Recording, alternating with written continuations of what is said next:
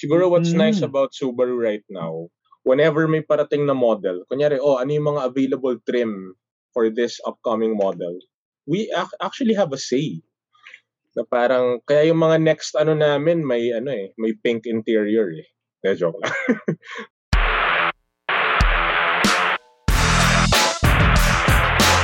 very special episode today. Um, this is gonna be our first sponsored episode, so thank you for our sponsors, uh, Subaru Philippines, Motor Image Filipinas.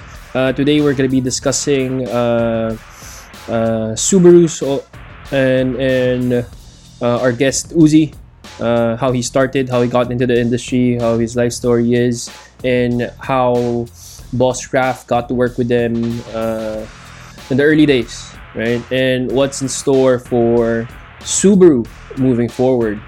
I'm personally excited for the BRZ. I don't know if you guys are, but I am, right? So listen in, tune in, finish the episode. Uh, you'll hear nuggets uh, in the industry, knowledge nuggets, knowledge bits that is very very valuable. Uh, so I just I suggest you finish everything. See you guys at the end. Procast by Parts Pro. When I first met Uzi, Uzi was with Toyota handling the Vios, but actually I, was, I never got around to asking you, Uzi, where you were before that. Yung Yeah. how you how you got to that that position. You know, actually, it's a very interesting story, boss. No? Well, alam ko, ano, medyo color-wise, mukhang kontra pero tayo lahat. I'm a all the way Ateneo kasi ako. And then, Ako eh, kalahati ako. Okay lang. and then, after I graduated, what I really wanted was to do, ano, to be part of a good creative agency. Leo Burnett, Mm. Can. I spent almost a year looking for a job na sabi ko, basta dito lang ako mag apply sa ahensya lang. Came to GT Mm. Tower. Uh, brought old school pa rin, di pa masyadong online. May dala akong 20 na resume. Assume Floor, floor hopping.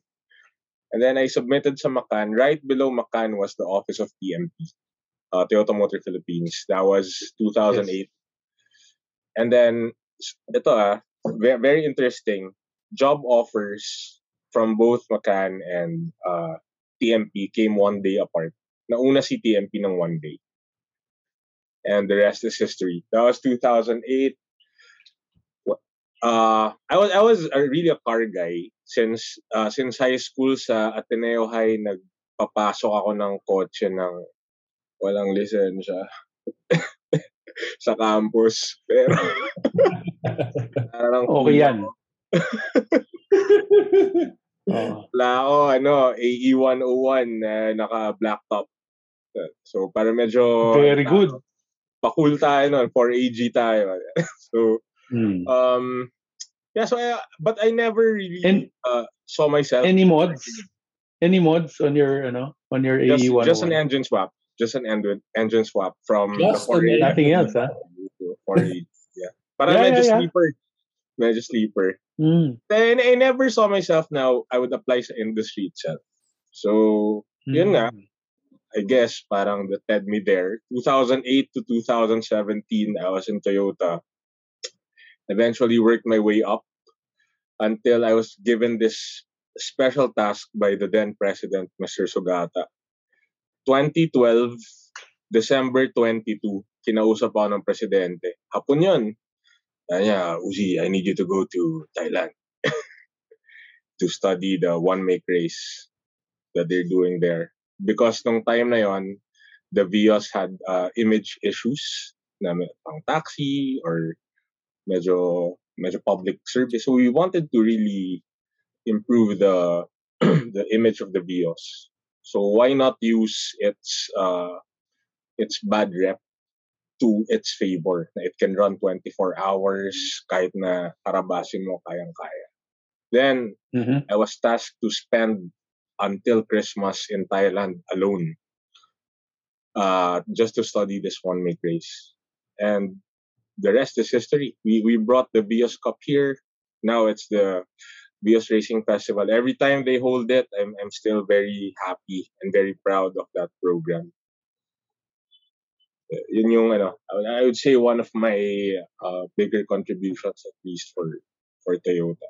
And then 2017, I Yeah, all I would I would say that uh, your time at uh, Toyota for the Vios Cup was the best glory time. days, ba? glory days. Yeah. Talagang in, you know, I mean that's when you know that of course that's when the marketing budget was there. yeah. That's when there was a lot of um, buzz and interest talaga created by created by the event itself Yes. and also the teams that participated in the in the event, diba? you you guys were the soul of that program. Yeah, to be honest.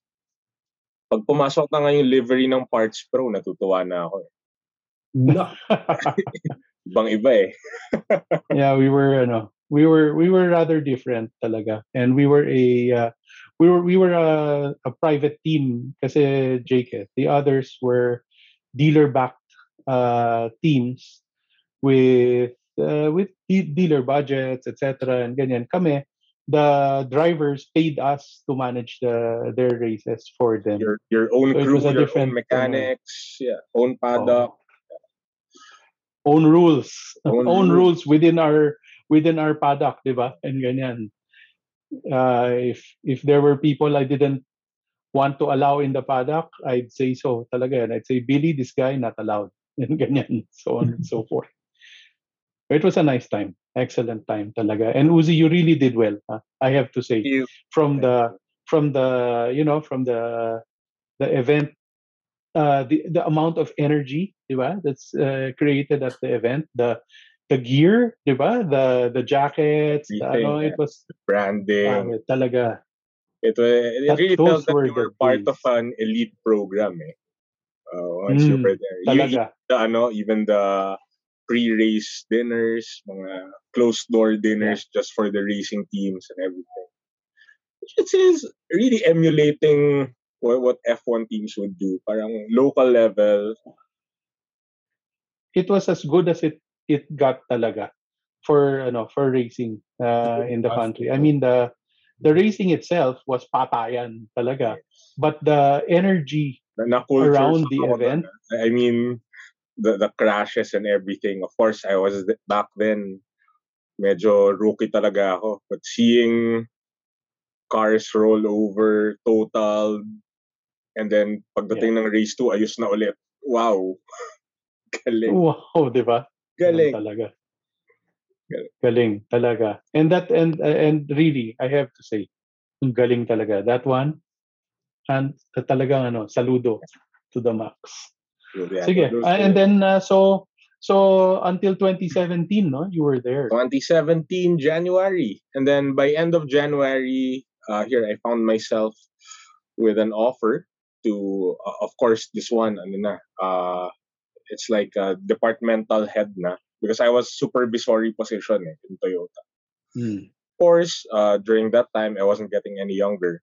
I was uh, 30s na. So parang I was looking more into, okay, medyo tapos na yung teens and 20s ko. Dito na tayo sa, or so I thought.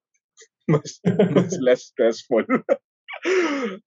well, and then, yeah, I found myself in Subaru. Sabi ko, how, how different can it get? It's uh, 20% of Subaru is owned by uh, Toyota. Toyota, Yes. Toyota Now. Oh. Yeah, and a lot of back then it was just 16.5%. But now we see a lot of uh, twin cars, uh, shared parts, shared technologies, and the the the Toyota element really never left my my my heart naman. But but this one Subaru was just a different beast, different animal talaga. So iba dito yung yung culture, very cult. Uh, the people backing the brand are diehards kahit na sabi nga ni sabi nga ng iba kahit na puro sakit ng ulo wala dito pa rin ako especially the purists even those who are very into the STI Evo rivalry papaglaban nila yung STI nila ng ng, ng patayan Hmm. So sabi ko, ah, this one it's different pagdating sa passion, the passion for for their brand and cars. And the last five years, it was consistent. and with the likes of Boss Raf and his and his colleagues who are the pioneers of Subaru Society and among all the other Subaru groups, very, very solid. Yeah. That, that's what I love about working with Subaru. Talagang like for me, I, I'm handling national marketing of Subaru. But I know that I have thousands and thousands of ambassadors on the ground. These are Yeah. the owners who will who will speak for the brand without even me having to step in. Totoo yun. I, I remember the early days pa. Uh, I, I I was an owner from 2007 kasi. So, I remember the early days pa na talagang, you know, all of us, we felt so embattled as owners of the of the car because for us, we we made the decision na parang it was a maverick decision to go ahead and buy a, when, while I bought an STI, a Forester, and a BRZ. No, uh, so it was a maverick decision for us kasi a lot of our other friends and especially the elders, diba, they'll go ahead and say na um, you won't ever be able to sell that car once you once you buy it or walang pyesa yan and so on and so forth, diba? And ganyan. Ah, kami naman, yes, the more the more we felt uh, the more embattled we were, the more we felt the affinity Bring it to on. pro- oh, to bring it on and prove them wrong. Yeah. So talagang ano, it's um it of as a as a as a journey it's very involving to be a Subaru owner. Um and I have uh I I have so much experience with it na talagang you you see talaga eh. Now they're able to make products that are for you know for a totally broader ano market na talaga. Even the Forester that we started out with which is which was more like a car before is now talagang halos full-fledged SUV, na SUV. talaga siya. Yeah. Mm. So who's and then uh so now you ha- you ha- you handle national marketing and uh your team how I don't know how how big is your team or how small is your team? Uh, it's a very lean team. We are only four actually. I have an assistant manager. Uh, I- we're we're so small that in every industry event, even my team kilala ng lahat. Usually it's just the it's just the head of department. no? So Adrian, Christine, and Poch, all of them also uh, are very invested in, in the brand. Uh, what, what's nice about my team is they know their stuff, uh, product knowledge. Hindi lang silang basta, ay, graduate ako sa marketing, magaling ako mag-market. Super. Si Poch, actually, na-meet ko yan eh, when I was picking up the Evoldes. Yes, si Poch. And uh, he was like, talagang very, very in-depth yung, yung knowledge niya with regards to the Evoldes. He's a product planner also, aside from a marketing executive. and he's Ah, also, okay. uh, yeah. So, ma- mas specs talaga siya. Siya yung mabusisi. yeah, super, super, actually. He- he knows the not just quirks, that, the but pati yung history talaga. Yeah. Jake, that's ano ah, that's a that's a strong that's a strong point for the product planner to be part of the marketing team. Exactly. Yeah. Uh, kasi in in the other brands, um, like I Oh. was an intern, I was an intern once at uh, FMCP before, and the product planner talagang walang Walang alam. walang kinalaman yan sa Um, mar- hindi naman marunong sila marunong they know but Actually, some, uh, walang other, kinalaman sa marketing yeah, So- usually they're an independent department. Siguro what's nice Mm. about Subaru right now is, uh, kasi we're a very lean uh, organization. Whenever may parating na model, kunyari, oh, ano yung mga available trim for this upcoming model, we ac- actually have a say. Na parang, kaya yung mga next ano namin, may ano eh, may pink interior eh. Na joke lang. Pero, we, We don't wanna go May market political yun. in this spot, but yeah. No, but yeah, but that's Pero what I ano appreciate about it. We we we have a say. We we we, we get visibility dun sa uh, what will be available for the country and what we think uh, are the specs. Pero Yeah. just for everyone's information, no, what what what we do right now is we always get the top spec. Like all of our models now are top of the line. Uh, Hmm. hindi na kami nagpapasok ng base models. Before, meron pa kaming parang cheaper alternative or less technology, a little less specs. But now all of our models all are top spec. So I, I think this is also coming from the belief that Filipinos, at least the Subaru Filipino market, are ano ma mabusisi and gusto nila they, they get they get what they deserve. That's why we give them the best specs available. So the Mm. XV we don't carry the i anymore. It's just the top of the line. Uh unfortunately, uh the Forester, the highest uh, spec we can get is the 2.0 IS kasi hindi available for Philippine market yung 2.5. And yun nga, I think it's common knowledge that XT has been uh, discontinued. The Evoltis, it's actually a very special model na Pilipinas lang yung nag-carry sa buong Southeast Asia.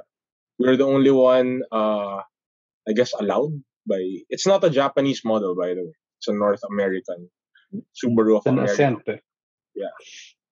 We just had to rename it. We didn't get the rights. Yun, that's that's my next question. Why why the name change? uh, we didn't get the rights to use the name Ascente in the Philippines. We had to rename it. Uh, it was actually Japan who, who gave us the nameplate. So sabi niya, use a Voltis na lang for that. Nung una, parang sabi ko, ah, parang medyo ano ah, parang ang electric car ng dating. Oo nga eh. Because of the Ayun Volt. eh. Pero, but yeah, that, ano eh, that one, we, we didn't have, ano na, we didn't have a say na. Hmm. Uh, but I think I think naman that uh, the the way the cars are spec uh, has always been a strong suit of of the brand. Um, early on, uh, one of the selling points na this is around 2006 ah, and ganyan, was yung sunroof. Sunroof. Yung may sun may sunroof ang Subaru nun. Uh, of course, the naysayers will say na you know, you're just pro- asking for problems because you'll be Leaks. prone to leaks and Yeah. rust and ganito and ganyan. Kami namang owners, anong pake namin? Kasi we we want a we want a we want a sunroof. Correct. And uh, alangan namang I wait for the day na everything will be perfect before I get a car with a sunroof. I'm just keeping the car for three to five years anyway. Okay lang rin yon. So, it was a fantastic thing. Um, the, yung pinaka shortfall ng brand sa akin up until recently lang was the entertainment system Yes. it was uh they it took so long for Subaru to adapt ano uh CarPlay Yes. and even even with CarPlay the Agree. the tone and sound and whatever of the system needs a Still to little tweaking yeah a little a little something there but sa totoo lang everything else naman in the car had always been ano top spec Actually, with that, Boss Raf, no, let, let me share with you, ano, let me share with you uh, some insights dyan. The XV that's assigned to me, it's actually a stock uh, XV. Kasi what we do now is we, ano we upgrade the head unit to the Panasonic with a 360 view monitor. Uh, yung parang Okay. may parang may Guardian Angel camera. So it gives you a bird's Yeah. eye view, different cameras. Yeah. What I have was an untapped Starlink unit. So Mhm. this one has connectivity. Uh, if I was in the US, it would be perfect. But unfortunately, Subaru Starlink service is not uh, available in, in the country. So what we did was we use uh, upgraded uh, head units to Hmm. which were installed now. And yeah, we understand, we actually madaming dinaan ng cycles nung pag-upgrade ng head unit. But I think right now, dati nga, ano pa eh, we had a problem pa na hindi kayang labanan ng brightness yung ano eh, yung sikat ng araw. Nagkaganong Hmm. problem pa kami. Parang hindi ko makita yung yung screen. So eh, everything was addressed. So the head units that we have right now are pretty much at par with Apple CarPlay, Android Auto, and of course our Yeah. premium models uh, Harman Kardon na. Like si Voltes Outback. Actually, Mm, you, you I- should I've yet you should try the Outback. I'm Outback. yet to experience. I'm yet to experience, but I'm I'm very much a believer that the that the Outback is the right car for a lot of people, and they just don't know it yet. Yun lang. Procast by Parts Pro is brought to you by PartsPro.ph, Fixed Stop Auto Service, James Car Care, and Springboard Philippines. You're listening to Procast by Parts Pro. Ako when I Talaga. drove the Outback, ang isa lang nasabi ko, I'm too poor for this car. I Ako, mean, Jake, ano, the previous version Outback, I uh, si Saul lent it to me. okay. Uh, this was in year 2014, early 2015, early 2015. Okay. It just it just came out. I had just gotten the Rover a few months Yeah. few months before that. I got Your, the Rover your August favorite. 20. Yeah, the the Rover Sport. And and after I tried the 3.6 na Outback, I did say talaga na had this come out before I got the Rover, I would have gotten the Outback and saved a lot of money. Honest ah, honest. Kasi yung nasa Outback yung ride na hinahanap ko na wala naman sa other Subaru Correct. models. Very refined. eh. It's like a wagon na lifted pero sobrang comfortable. Medyo weird siya i-explain pero uh, th- It's plush eh. Shit. It's You know, it's for- plush and it feels ano talaga. In-offer na nga I don't know lang about the new 2.4 if it feels the 2.5 Ganun pa rin. one. The, the, what we have right now is a 2.5 ba now? 2.5 uh, touring. Pero now it's really banking on the tech. So very, if you see the Yeah. dashboard, you only have two two physical buttons. Everything else is touchscreen. Ultimo temperature mo, it's touchscreen. Uh, it has technology na magugulat ka na lang na meron pala. Wala sa brochure. So, uh, meron kasi kami, the, the new eyesight, it's actually semi-adaptive na. So, Mhm. sumusunod na siya, may steering correction na siya. It scans your face if it feels that you're drunk or you're sleepy. And it will tell you if it feels like you're not fit to drive. Yeah, you're not fit. And Oh. if nilalaro mo yung car, na kunyari, oh, bumibitaw ako, oh, bumibitaw ako, it's Hmm. actually gonna scold you. Parang lalabas sa screen galing ano. hands back on the wheel and What? stuff like that. Yeah. And then, yung ano ni... Uh, yeah, and then I I I know some some Outback owners pa. Eh, si Boss Raul Ilana. Um, he bought an Outback. He he shared with me a function that I never knew of. Now, when you're about to enter and exit, it will slightly flash its headlights on the signage that you're exiting to. Parang Galing. parang final reminder na parang oh dito ka talaga pupunta. Mm. Parang ganun. Galing. Bibigyan kita ng a few galing. seconds to read one last time kung dito ka talaga Oo. mag-exit. Yeah, so just small things like that. Pati, pati yung scanner, sabi ko, ako, singkit ako, liit ng mata ko. How, how will the Outback face scanner actually Mm. detect if I'm not? ano? But it does.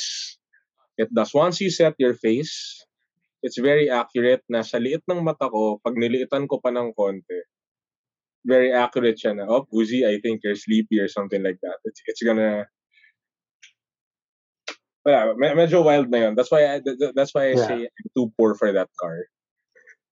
It's, a lot of people are gonna gonna have to really give it a good give it a good good shake um to to try it.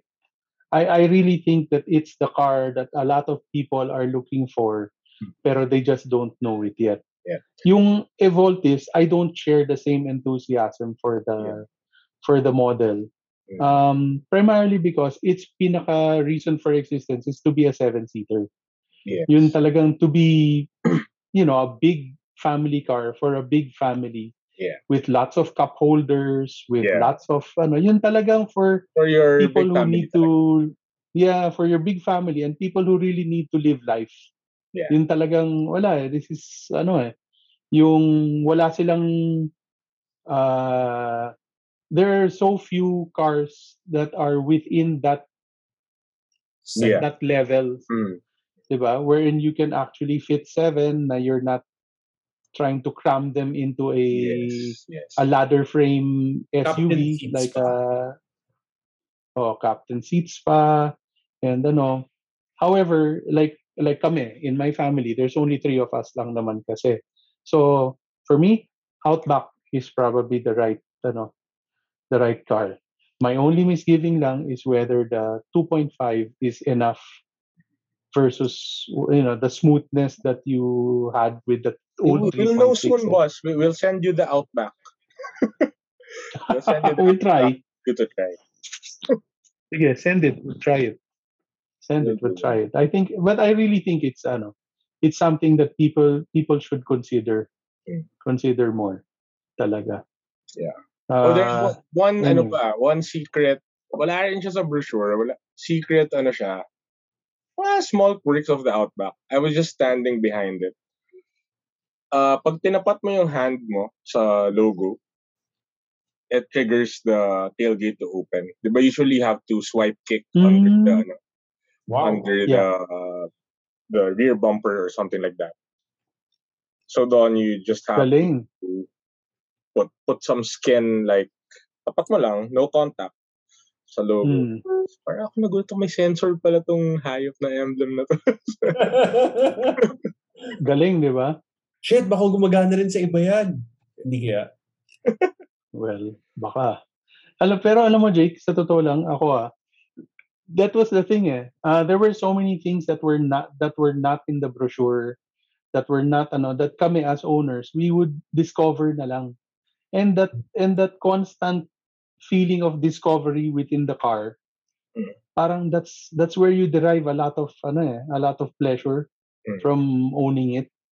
Yung parang nakahanap ka ng things and then also yung pag naghahanap ka ng mga bagay-bagay na even just buying a car cover, as simple as buying um, Subaru gear, you know, the clothes, the you know the the the, the World Rally jackets, Yeah.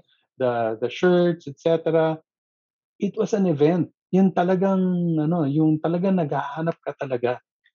And pag nakakahanap ka, you know, you'll you'll share it with your other Subaru friends and they're going to ask where you got it. And it's a it's a thrill. It's a kick. Other people, you know, they they buy a car, yeah, of course, diba? But it's it's less of a journey eh, for for others.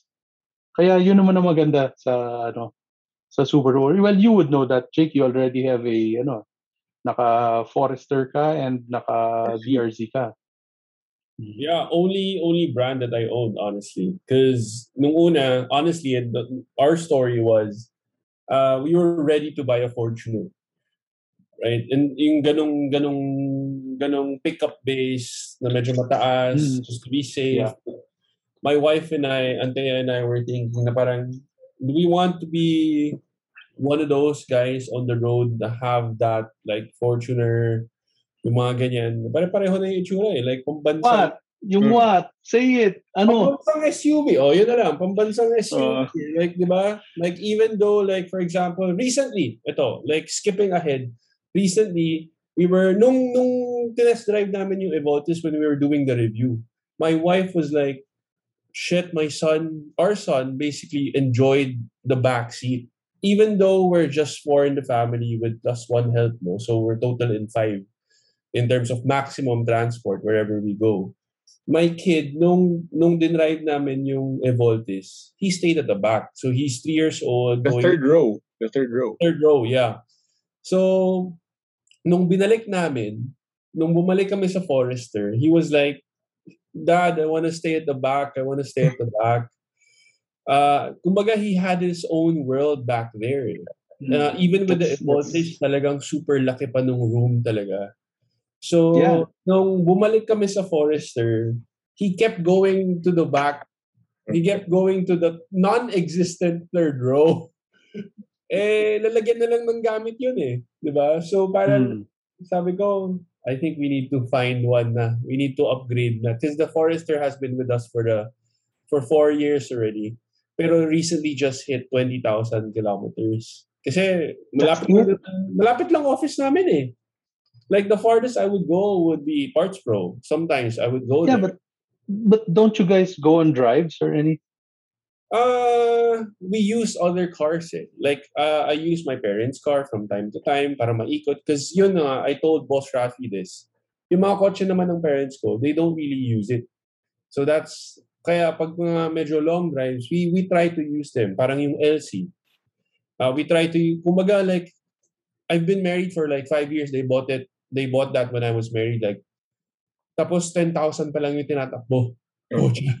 So we use that in long drives. Kumbaga, para lang ma magamit. So yung for for us, talagang everyday pangharabas na namin yung Forester. Pero talagang hanggang doon lang eh with regards to that. So ayun. So Mm. going back to my kid, talagang he was very happy with the back seat. He was very happy with the uh with the Evoltis talaga. He kept saying uh, I want to go back to the red car. I want to go back to the red car. I don't want this car anymore. Blah blah blah. ako, I was like, Baka may new sale kami. wag naman, wag naman. Tapos sabi ko nga kay Poch eh. Sabi ko kay Poch, uy, nung nagpipitch pa lang ako, boss, hindi mo alam to. Nagpipitch ako, I think they would remember me. They would remember Springboard for one sole reason. I was pitching midway. Pagdating dun sa dulo, uh, ang picture nun was the, C- was the, was the new BRZ. So parang, pagdating dun sa dulo, sabi ko, uh, okay, this ends the pitch. But after this pitch, can you send me the price list for the new BRZ and kung kailan lalabas? I was straight up like I don't care anymore. I, don't, I know you guys are formal, pero I wanted to stand out in a way. So parang, pero I was serious. No, I was talking to I was talking to Poch before I took the the Evolte. Sabi nga niya sa akin, oh, we can arrange something for you. Kung gusto mo talaga, we can already like ganyan ganyan. Pero apparently there's there's delays, no? Sabi nga niya because of the ano, uh, because of COVID, among other things. So sabi ko sa kanya, yes, I'm I'm very, I'm seriously very interested in in knowing about the price point, ganyan, kung kailan release, ganyan. So, yun. So, again, going back to Evoltis, parang, yun nga, parang the, the captain seats having, Jake, Ah, naghang. Hi there. Yeah, he's back. He's back. my back. You're Yeah, back you're now. Yeah, you're back. So, yung captain, again, going back to the captain seats, no? Yung captain seats, kasi pucha yung Evoltis, yung level, yung segment na yan, yan lang yung may daanan sa gitna. Mm. That's also one Yeah. thing. Kasi parang there's a lot like Mazda CX-9 or uh, no, C- no, well, yung CX-9 uh, at saka yung CX-8. May mga captain seats variations sa CX-8. Eh. Di ba? Pero walang daanan sa gitna. Right? So parang itong Evoltis talaga was like, ito lang talaga yung nag-iisang in this segment that has that feature. Right? So parang my Yeah. kid, like, he was going back in the third row, in the second row, third row, second row. Parang playground niya. sobrang saya niya talaga. He was he really enjoyed it up until now. Na binalik na namin yung ano for like two weeks, three weeks. He's still like, I want to go back to the red car. I want to go back to the red car. So talagang as a staple, it's really a family car. Yeah. Talagang very Kasi it was car. it was designed with that single purpose lang talaga sa sa JK. Yung that's what that's what Subaru does well now. Mm. They know how to design cars now for people who live life. Yung families talaga. Yung for example, ito family car. O sige, family. Ano, active lifestyle. O sige, uh, ano, outback. O, mag-active lifestyle ka dyan. And ano, di ba? Yung for those naman na na urban mobility uh, and then yung just starting out XV it's perfect di ba what they call a I think it's called a cross track in the US eh. Yes. it's yes. yung yung medyo nawala sa rotation ngayon is the Forester yun yung I feel na parang it it was designed as a continuation of the of the current Forester line. And the and the current Forester line naman which is uh, of the for the Forester line which is like yung sayo Jake na yung SJ Forester is a parang upwardly mobile young ano ba young intelligent uh, family. Yan yung ano, yan yung parang positioning niya talaga. And the and the turbo was the parang guilty pleasure that you'd get out of it. Now with the new Forester not having that Wala and me for me as an ex ex turbo Forester owner, I rightfully believe that it is mas at home dun sa Levord na 2 liter. All of the old Forester owners, they if they go go ahead and just give up their idea na the car has to be tall and ganyan and they try out the Levord, they will find in the Levord what they're looking for sa sa Forester. Eh, the thing is lang, kailangan lang nila subukan muna. Iba eh. Yung Levord has bigger trunk space than the old Outback. Did you know, ano, Jake, the big. Levord? it's deceivingly big talaga. Alam mo, And then bukod ron, it's a WRX everything. The you ano you buy suspension for it. Even on the label of the KW suspension nakalagay WRX Levord.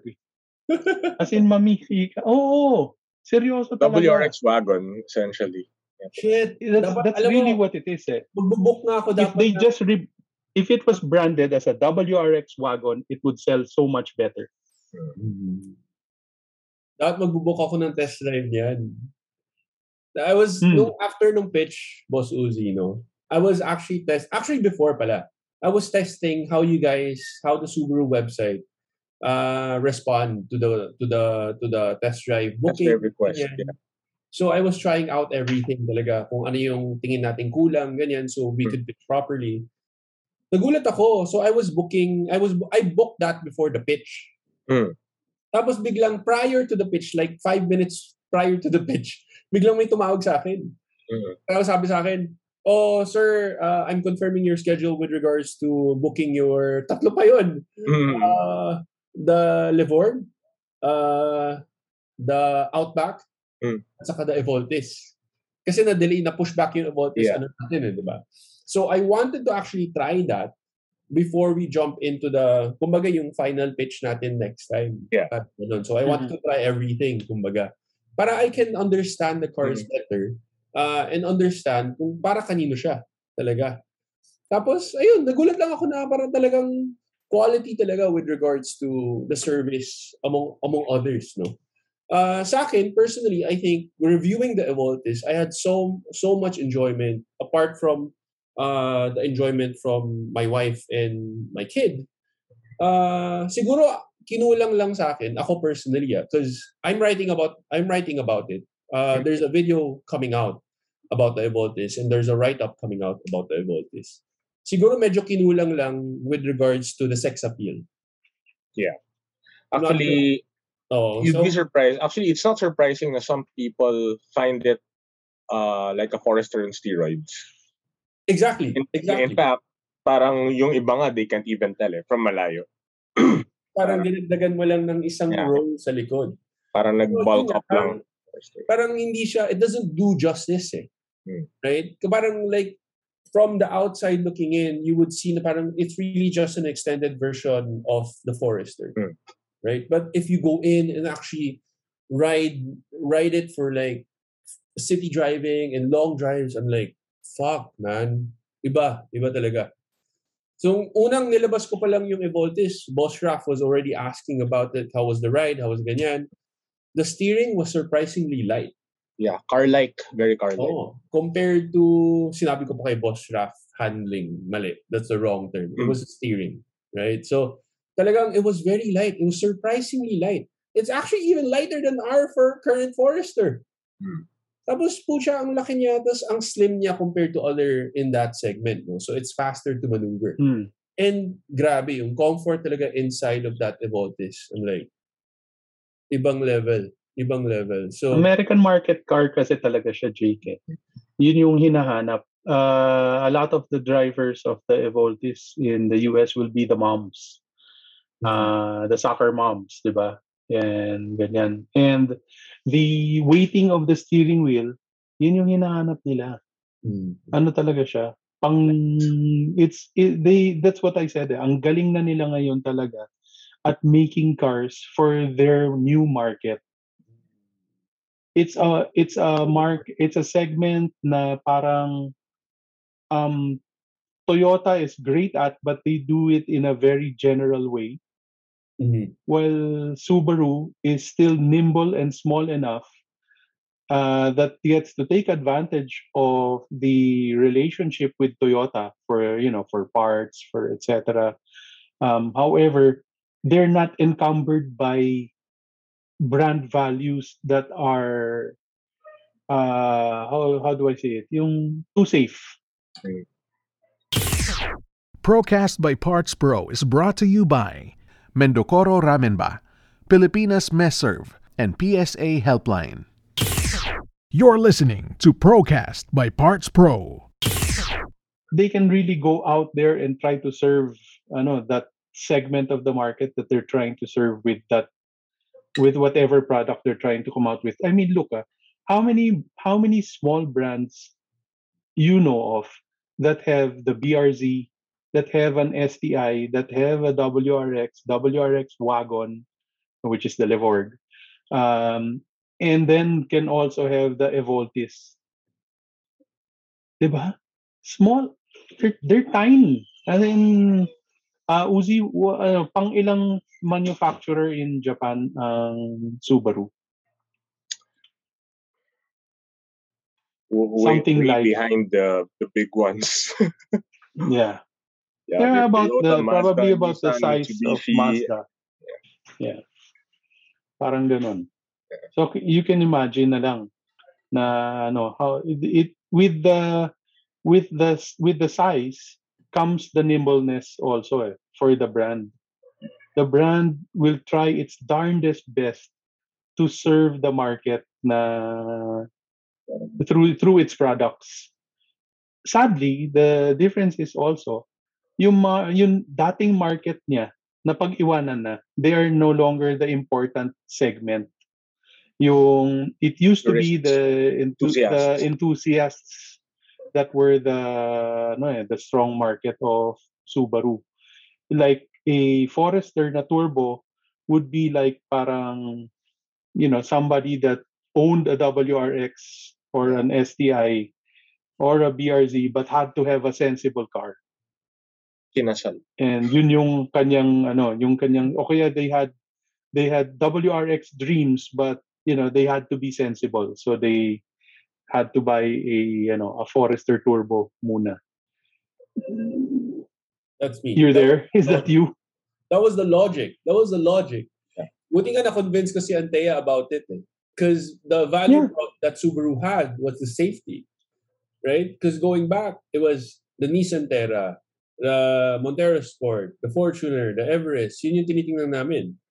Then I was like, okay, this is my chance. Why don't we try out a Forester? Then ang ang Yeah. binlandra ko kay Antea was like, ito yung pinaka-safe. Then I showered her, I bombarded her with safety videos from Subaru. So ano sabi niya, uh, okay, sold. Let's get a Subaru next day. We got it. oh yeah. solid huh? Hindi the, tinanong the safety ano. rating sa pa yan. Yeah, Sa pa yan.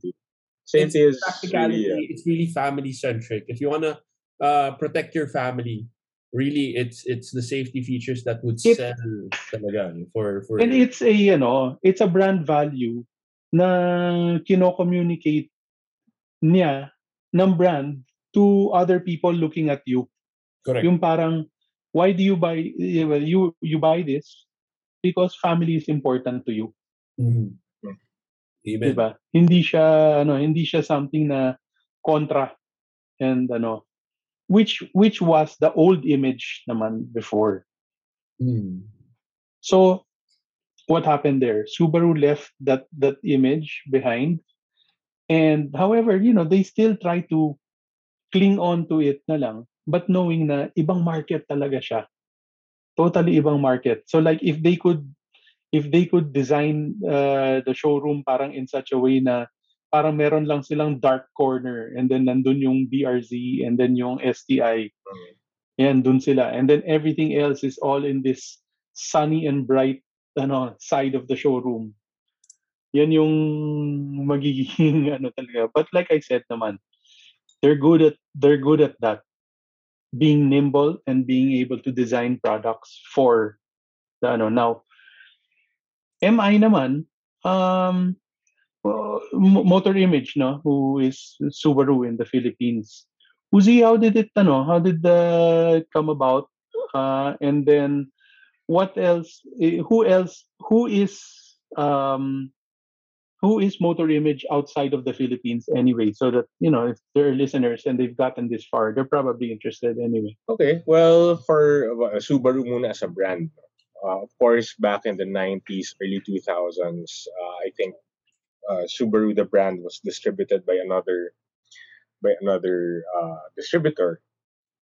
And then, as as you mentioned, Boss Rafa, you you would know uh, this was your heyday when all of the all of the then popular models of Subaru banking on the WRC Heritage, Rally Bread, everything went in. Nagkaroon ng cult following.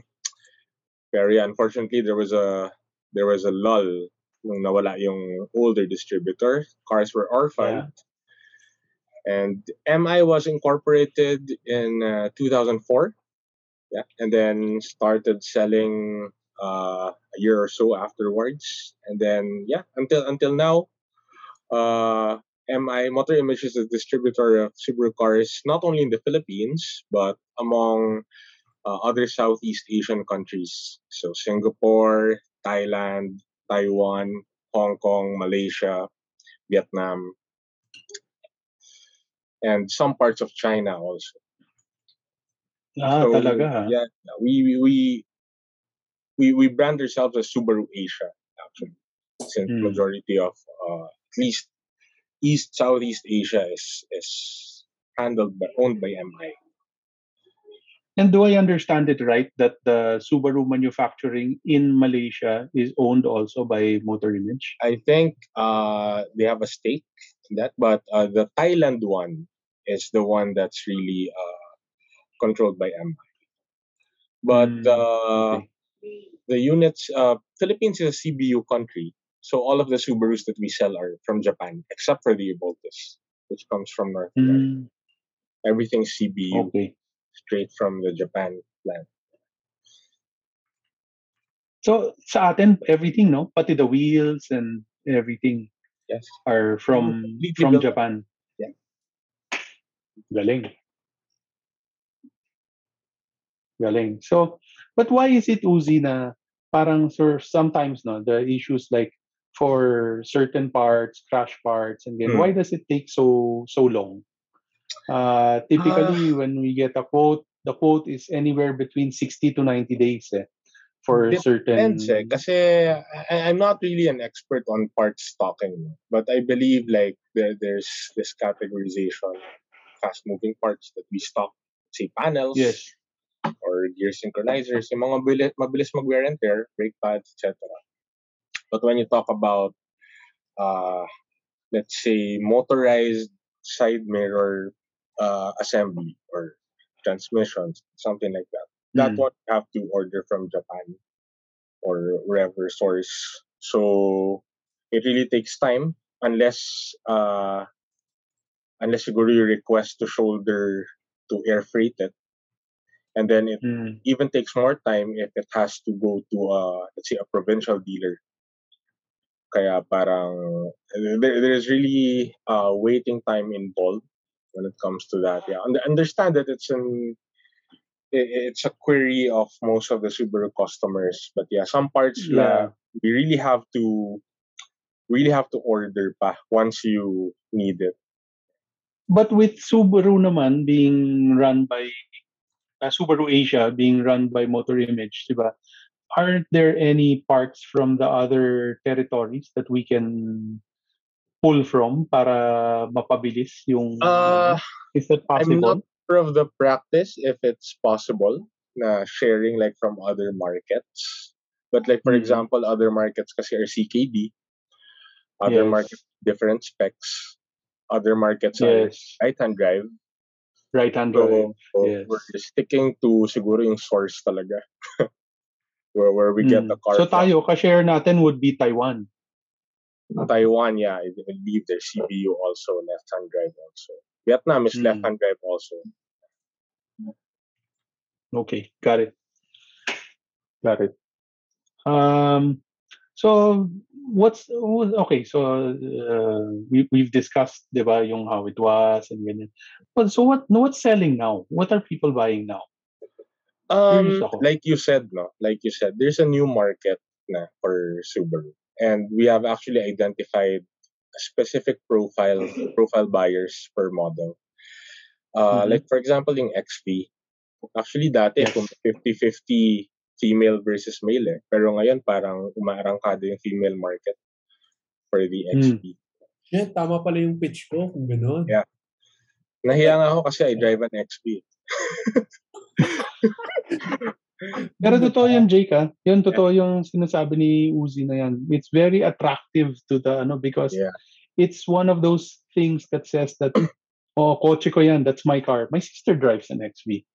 Ano, yun, that's, that's, yun, that's my car. It's not a, it's not like parang kotse ng boyfriend ko, ng husband ko, Correct. whatever, and ganyan. May Something they can own. identity talaga siya. Tsaka yun, it's a it's a very curvy and stylish SUV, but it's it's Yeah. no pushover when you it still has X mode, it's still all wheel drive, it still has high ground clearance, pwede sa baha, pwede sa off road if you want. Yeah. Forester, uh, of course, dahil nawala yung XT namin, medyo yung market naging more of the, the young professionals starting starting a family level. Uh, the Voltis because of its price point, of course, ito yung mga high net worth. Uh, same with the Outback. Mhm. Uh, siguro yung difference nila is the Voltis has to shuttle in a, a bigger uh, family as Right. well. But and of course we have our purists dito. Na pumapasok yung mga WRX STI market mo na ito yung mga nagda-down payment na hindi pa alam. BRZ also. Hindi pa nila alam kung kailan lalabas. Hindi pa nila alam yung presyo. May naglaglag na ng deposit. Parang basta, una ako sa pila. So this is the cult following that I'm I'm telling you about. The original market of Subaru wherein Mm. They're really very affiliated with with the brand. But yeah, uh, since we expanded our product lineup, yeah, nag nag-tap na rin ng ng new market. But we're we're trying to keep that core core group who who who really made it made Subaru uh, a staple kahit dito sa country natin. Mm, there's a certain amount of cool kasi that comes with that eh. Yung coolness, 'di ba? Na that that comes with it na medyo affordable pa. Yeah. I mean, put it this way. How much is a, you know, how much is a how much is an STI now? How much is it now? Just 2.8? 2.8. Okay, 2.8. Um, when I got my car in nine, 2007, Mm. it was 2,250 back then. Can you Yeah. imagine kung magkano, Jake, yung halaga ng peso to dollar ngayon? Oo. So, Oo, versus noon. And yet, the price of the car for what you're getting, ang ano, uh, you're getting so much value in in an STI. Um, you- uh, okay, yes, yes, a GR Yaris is similarly priced, but you can't get one. So that's that's out of the question. Diba? This is the yeah, this is a it's this is a car that you can actually, you know, walk up to the dealer if you see a color you like and ganyan, make a down payment, you bring it home. Eh, Some people don't want that fuss of the of the games, diba? And yan, they just want uh, a fast car, and it is a fast car, that's for sure. But otherwise, Livord two two liter to me the star product that no that ano, that a lot of people don't talk about Underrated. to me the two the two big star products uh to me are and i'm just talking about myself huh, is the Livord 2 liter and the ano and the the outback yun talaga And of course, you know, the XV is a really a fantastic product, but may niche talaga siya na sarili niya. Pero aring-ari niya yung niche na yon. Which I think that, you know, even Mazda, you know, they're trying to go after with several, they have several models that cater to that price bracket and ano, but it's it's not as clear cut kasi yung X, XV is really a it's an entity already eh. It went from from nothing to kasi there was there was no XV a few years ago. This is only the second generation of the car. In fact, nung the first time lumabas yung XV, akala nila may nagmo-mod lang ng Impreza eh. Yeah. Nililift Kasi lang. it looked like a a hatch Impreza na nakalift. Yeah. Pero imagine mo ha, talagang after after just one one model cycle, it had such distinctive styling na people really wala naging ano na siya, part siya ng choice ng halos lahat ng buyers in that ano that particular segment. If not the front runner. If not the front runner. I wouldn't be surprised if that's your number one seller. Still the Forester, surprisingly. But the XV is uh, Really? very, very close. Very, very close. Really? I'm surprised. Okay. Okay. I'm surprised. Kasi I'm uh, amazed na amazed talaga ako na na the Di malayo. Di the malayo. And it wouldn't be surprising if eventually it overtakes the Forester uh, at its rate. hmm.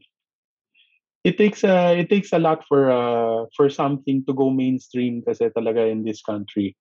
Pero once it goes mainstream na it's very hard na matanggal mo siya sa ano sa consciousness Yeah. ng tao.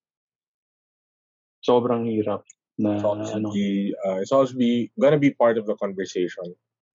always. Like ano, like what like what you guys did with the Vios at that time, 'di ba?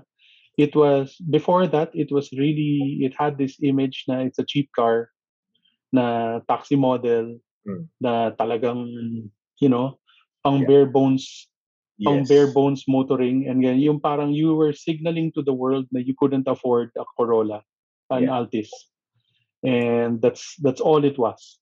Correct. Now you take a look at it and ganyan, it's the default choice. You have to justify to yourself why you will want to spend more to get Mm. an an Altis or you will want to spend less to get you know a Wigo which is a car which is a lot you know you're giving up so much. Yeah. it's a, it's a default choice and I really think that it's a it's a it's a it's the segment killer na wala pang nakaka ano wala pa talaga nakakatapat. King of its segment talaga. Mhm. by far. Yeah. by far. Ako I have so much respect for for the car. And racing has no little ano no no little effect on that perception. Kasi nakikita mo siya eh.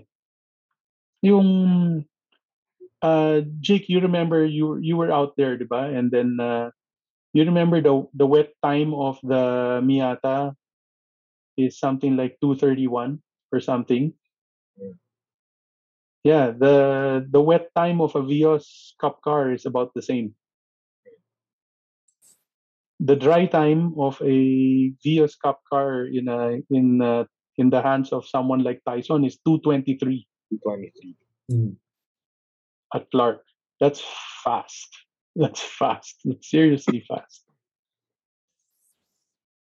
Anyway, so there. Um, and then so where do you where where's ano what's what's coming up for ano for Subaru? Well, I think it's no secret that uh like recently the WRX I, I mean first things first, the Livord muna, yung unang na-unveil. And then you have the WRX. The Forester has a major, major upgrade also. Recently revealed Ah, in Japan. talaga? And of course, the BRZ is unwrapped na rin. Ang big secret pa, even to us, ah, even to us, you'd be surprised, is what the STI would look like, how similar it would be sa WRX, and what will be powering it. Hmm. Even us, Alam mo hindi know matagal yet. na akong hindi nag matagal na akong hindi umaasa. Uh, remember from pang ilang body na namin na Yeah. namin ito eh. na you see this you see, you see the concept car Yeah. and Subaru really has this nasty nasty Fuji Heavy okay let's blame it on Fuji Heavy Fuji Heavy has this really nasty habit of coming out with a really shocking concept na talagang wow na wow na wow na wow talaga and then when it comes to the production version so far and so tame and ganyan. So parang I'm not gonna be that Mm. Subi newbie yeah. na aasa pa ako and ganyan. So kung ano lumabas, lumabas sige, okay na. Okay. But I have to say ha, that that new BRZ killer siya. Ako All nga, eh. of the on the fence pa eh. Kasi uh, uh, being being an owner also uh, of an 86. yeah. Siyempre medyo ano ako first gen loyalist. so lumabas parang ah, sige. eh, I haven't seen one in the metal, pero hopefully it grows on me. The rear looks looks good for me. Looks good. I For think me, it really lo- looks good. really looks so much like uh reminds me of a Boxster talaga. Uh Mm. this new one. But let's see. It looks No, the the rear, you know what it looks like? It looks like the NSX. That's it- what it yes, looks like. also then. Pero for me, it looks lifted. Na parang for me, parang kailangan ng 3-inch drop nito ah. Pero Yun actually, yun ang ano lang, kailangan mo lang maki kailangan mo lang makakita ng naka-suspension, yes, naka-mags. that's that's And why that's you it. guys are here. Procast by Parts Pro is brought to you by Motul Philippines, KW Suspensions, DTE Chip Tuning Philippines, Roto Wheels, and Nito Tires Philippines. You're listening to Procast by Parts Pro.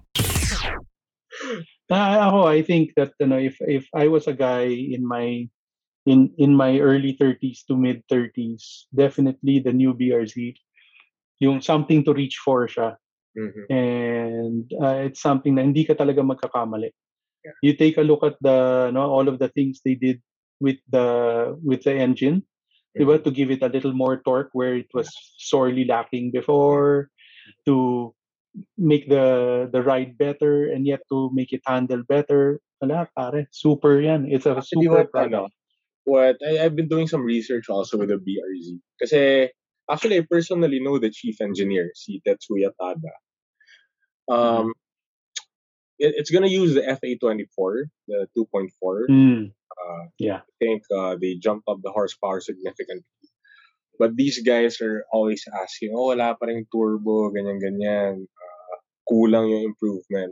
Actually, if you look, uh, I don't know if you lifted the the Evoltis hood, Jake. Uh, Mm. nakita mo na parang kasya yung tao pa sa loob. Mm. Sobrang baba Mm. ng engine. Yes. Oh. I- i- it's it's how the FA24 engine is so low and so small that it's basically talking to you na ang dami ko pang kayang tanggapin. I-accommodate. Yes. So I think it's gonna be the same for for the BRZ. Na parang it's gonna really invite these tuners na sige nga anong kaya mong gawin sa akin how, how Mm. what can you do with me and it's it's gonna be similar to the first gen 86 and BRZ it's gonna be a contest Yeah. among tuners on how they can squeeze out the the full power of the now the FA24 before the FA20 I mean, look at the current car, diba? The one that you have, and you, Jake, also, you, you, Jake, also have one.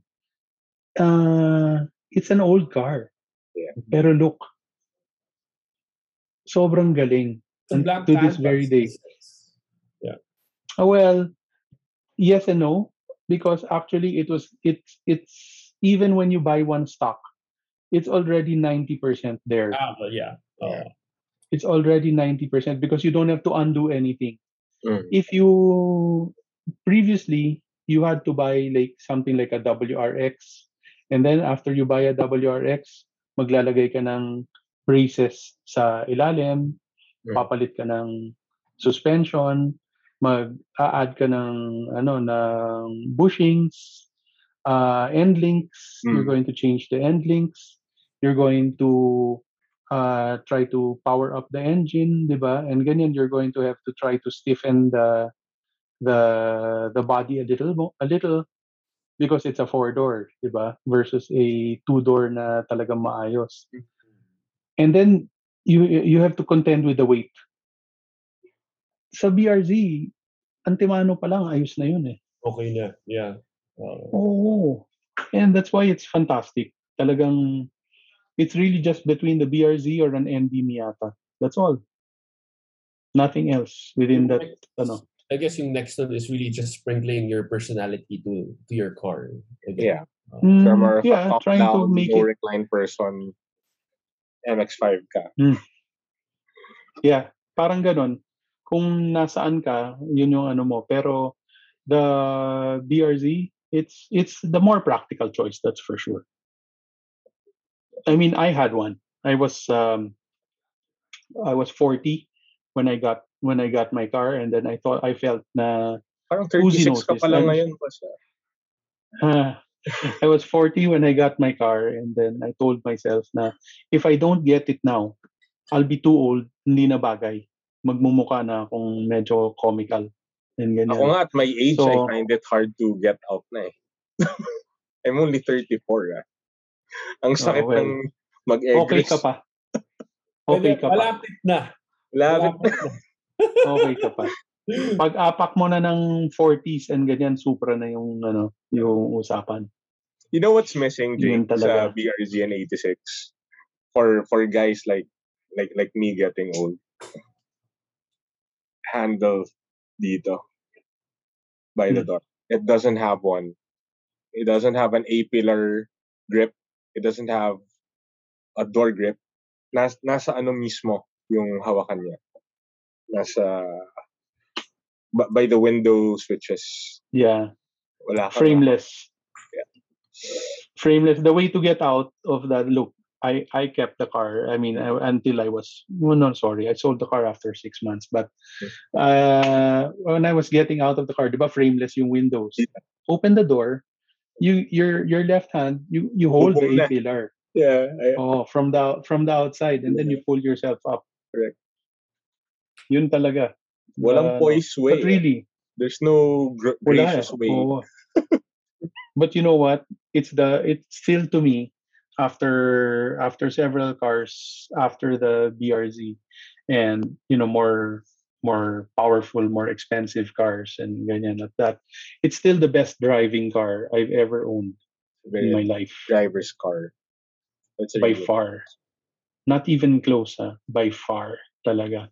It's the kind of car na you get up in the morning, you really want to take it out, you know, mag-share ka, yan ganyan.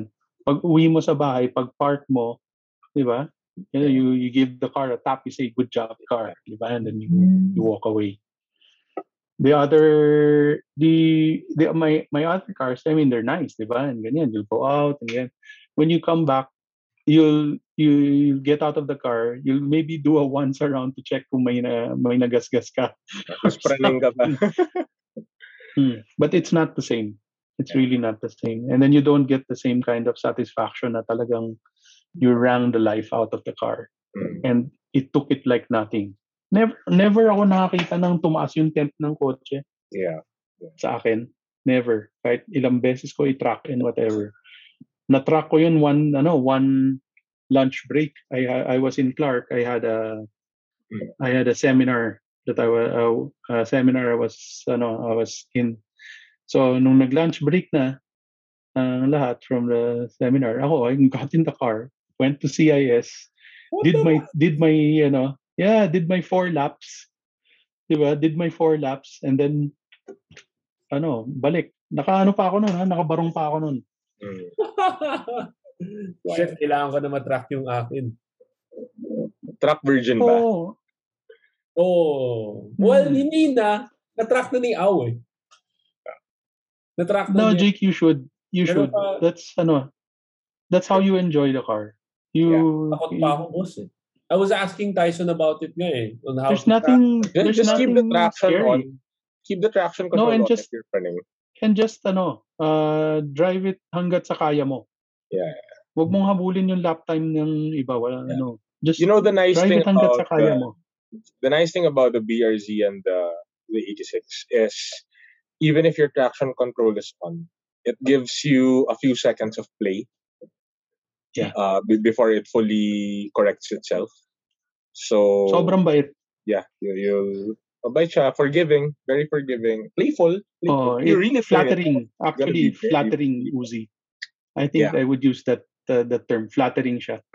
yung feeling mo ang galing-galing mo talaga magmaneho. Yes. Feeling mo talaga ang galing-galing mo talaga magmaneho. In if you were to drive uh, an Evo 10, uh, Uzi, have you driven an Evo 10? It's a track. Uh, seven. Just a seven. Seven. Seven. Mm, ten The 10 kasi is the one with the Salbahe ba? No eh. Sa, no eh. Sama. Yun talagang uh, the, the slightest ano, it will cut. It will cut the power. And then yun talagang you know, walang ano walang feeling whatsoever and ganyan versus versus this na talagang it, it gives you so much so much back in terms of feels and satisfaction. Sulit yung track fee mo palagi. Sulit yung track fee. So ayun um who's uh, when is the new BRZ coming out? Uh, it's gonna be um, it's gonna be early next year, first half next year, first half next year. Okay. So what okay, what do people have to look forward to for next year? Sabihin natin like for 2022 um BRZ, For next year, uh, we're yeah, looking next year for the, the- Philippines, the Livorg, the new New Forester. Livorg, New uh, Forester. I mean a facelifted Forester, yeah, yeah. the. BRZ, the WRX. Uh, hopefully some minor Oh. updates for for You'll be busy. Not sure yet. Oh, And then you'll be busy.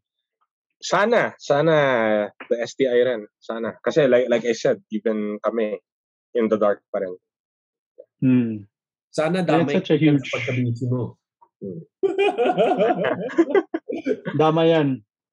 Uh, I think Jake ano na talagang for for this coming year, it's gonna be a ano busy yung babawi talaga ang Subaru for for lost time yeah. with ano with with all of these products. And you know the one of the reasons why people bought the car, bought the brand uh early on was because the life cycle of the product is long, like longer than Uzi. What's the life cycle of the Vios? Four. Yeah. Uh, no, Or- uh, Vios is a CKD, so every three to four years may update. Pero okay, so like let's say yung yung current um Pero yung again, the pinaka the body- generation, are we talking about the generation? yeah generation. Uh, usually a car would be uh seven to to eight. Pero Hmm. seven to eight. Tapos SUVs nasa ten to eleven yan. With the same body, of Yep. course. With facelifts, big minor changes. It- Ito Jake, the current STI, do you know when it first came out? No. 2008. And Subaru has this style of of uh before before their style was two years, two years, two years, and then facelift, two years facelift. Nakakatatlo yan. That's why before in the GD body, there was the Bug Eye, two years, Peanut Eye, two years, Hawk Eye, two years. Diba? But that was the same car. That was really the same car. Ito, the current the current one, the the GV the GRB, which is the hatch, and then uh-huh. the GVF, which is the sedan uh-huh. version that looks like the hatch, and then the VA. Yeah.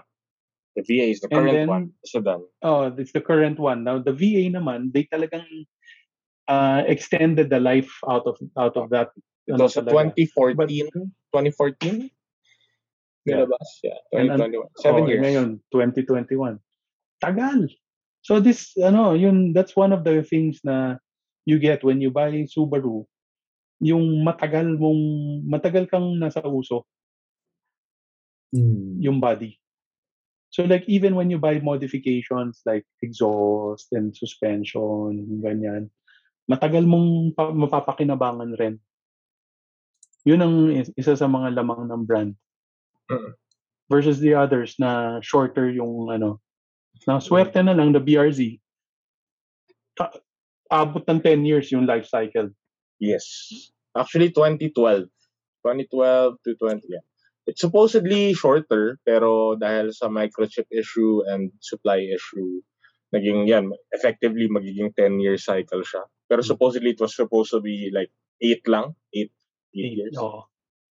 Pero ano, tagal, 'di ba? Tagal- Pero tagal talagang And- and, ano, it, they, they're trying to make this timeless effect, no? Even with the XV, it doesn't veer too far away from the previous Yeah. generation. So it doesn't make your older car look or feel old. And bukod ron, the designs pati are medyo forward, Yeah. uh, forward looking yung designs. Yeah. So that's why it really has that, ano, yung, I really think that Subaru and Mazda are really doing doing it well Mm. yung sa Thank ano you. sa design. I really think ano, yung parang it it has that strong identity na you this is not your hand this is not a hand me down from your father. This is ma- this is a car you worked for and you paid for it with your own money. Yun yun ang identity talaga na binibigay niya. I really think it's a ano it, it's it's it's something that ano people probably aren't conscious of when they buy but it is what it is. So there. Um, any uh, any last uh, any parting words, Uzi? Uh, for me. Ganyan. for me sa akin lang ano, uh, well, first of all, thank you for having me, sirs. Uh, allow me You're- also to welcome. Thank you as well. me also to ano to to express my ano ako kasi ano ako eh to especially to Boss Raf I'm a regular Parts Pro client so I'm very, Yeah. very happy with very happy with the services uh, your people laging ready pag mag-post mag-crowdsource nga lang ako may tatawag na sa akin from Parts Pro wala pang 30 seconds yung yung post so yeah, I, love these guys and I'm pretty sure uh, ang dami yung clients na Subaru enthusiasts. Uh, definitely the place to go. As for Subaru, uh, wala, eh, uh, exciting days to come. Exciting days to come. Um, we're really hoping that uh, next year will be will be a blast for for the brand. And hoping that of course you guys will, will join us. Sa- sana pwede na mag-event nun. Sana talaga. We really miss having you guys over trying the cars taking pictures kain. That's what we're we're longing for right now eh. Pero now uh, of course medyo challenge tayo um well at least at least for for the gentlemen here allow me to to schedule test drives for you specifically for the Sure.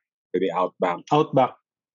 Mm. and once we have the new cars of course please be my guest try it and hopefully just like how you share the same thoughts and sentiments with Subaru sana more and more people will get to experience enjoy our brand Sana. Um, eh, when whenever you send a car over for us to try, we tend to look at it from the point of view of modifying it, like uh, Yeah. what wheels will fit, what suspension. I hope you, you know, as a brand steward, you don't mind. No.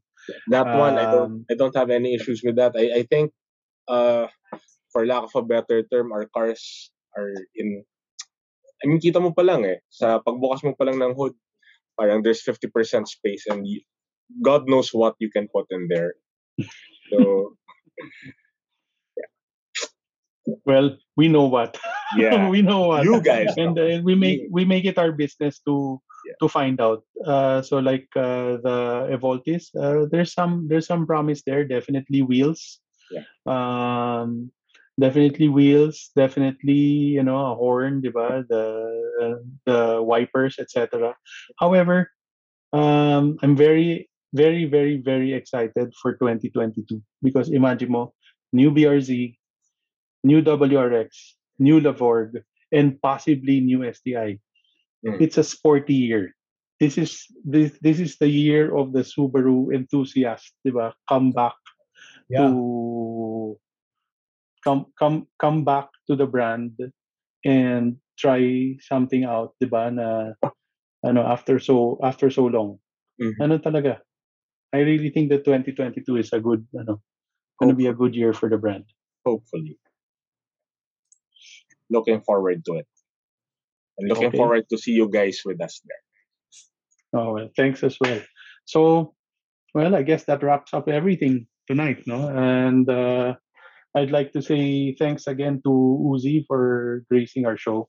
Thank you. for ano, for this evening and Jake Wow. also for ano uh sharing your own your own insights also on how uh yung Subaru does their ano yung their online uh, online presence and you know also maybe uh looking looking forward naman to trying out the new stuff Yeah. uh so again uh thanks again Uzi and then thanks again you. Jake and Derek Denmark Thank you, Direct. Thank you, Sir Always. Thank you, Sir Jay. Yes, sir. thanks again good Thank night you, guys. Thank you, Good mga night, boss. everyone. Thank you. Stay safe. Stay safe.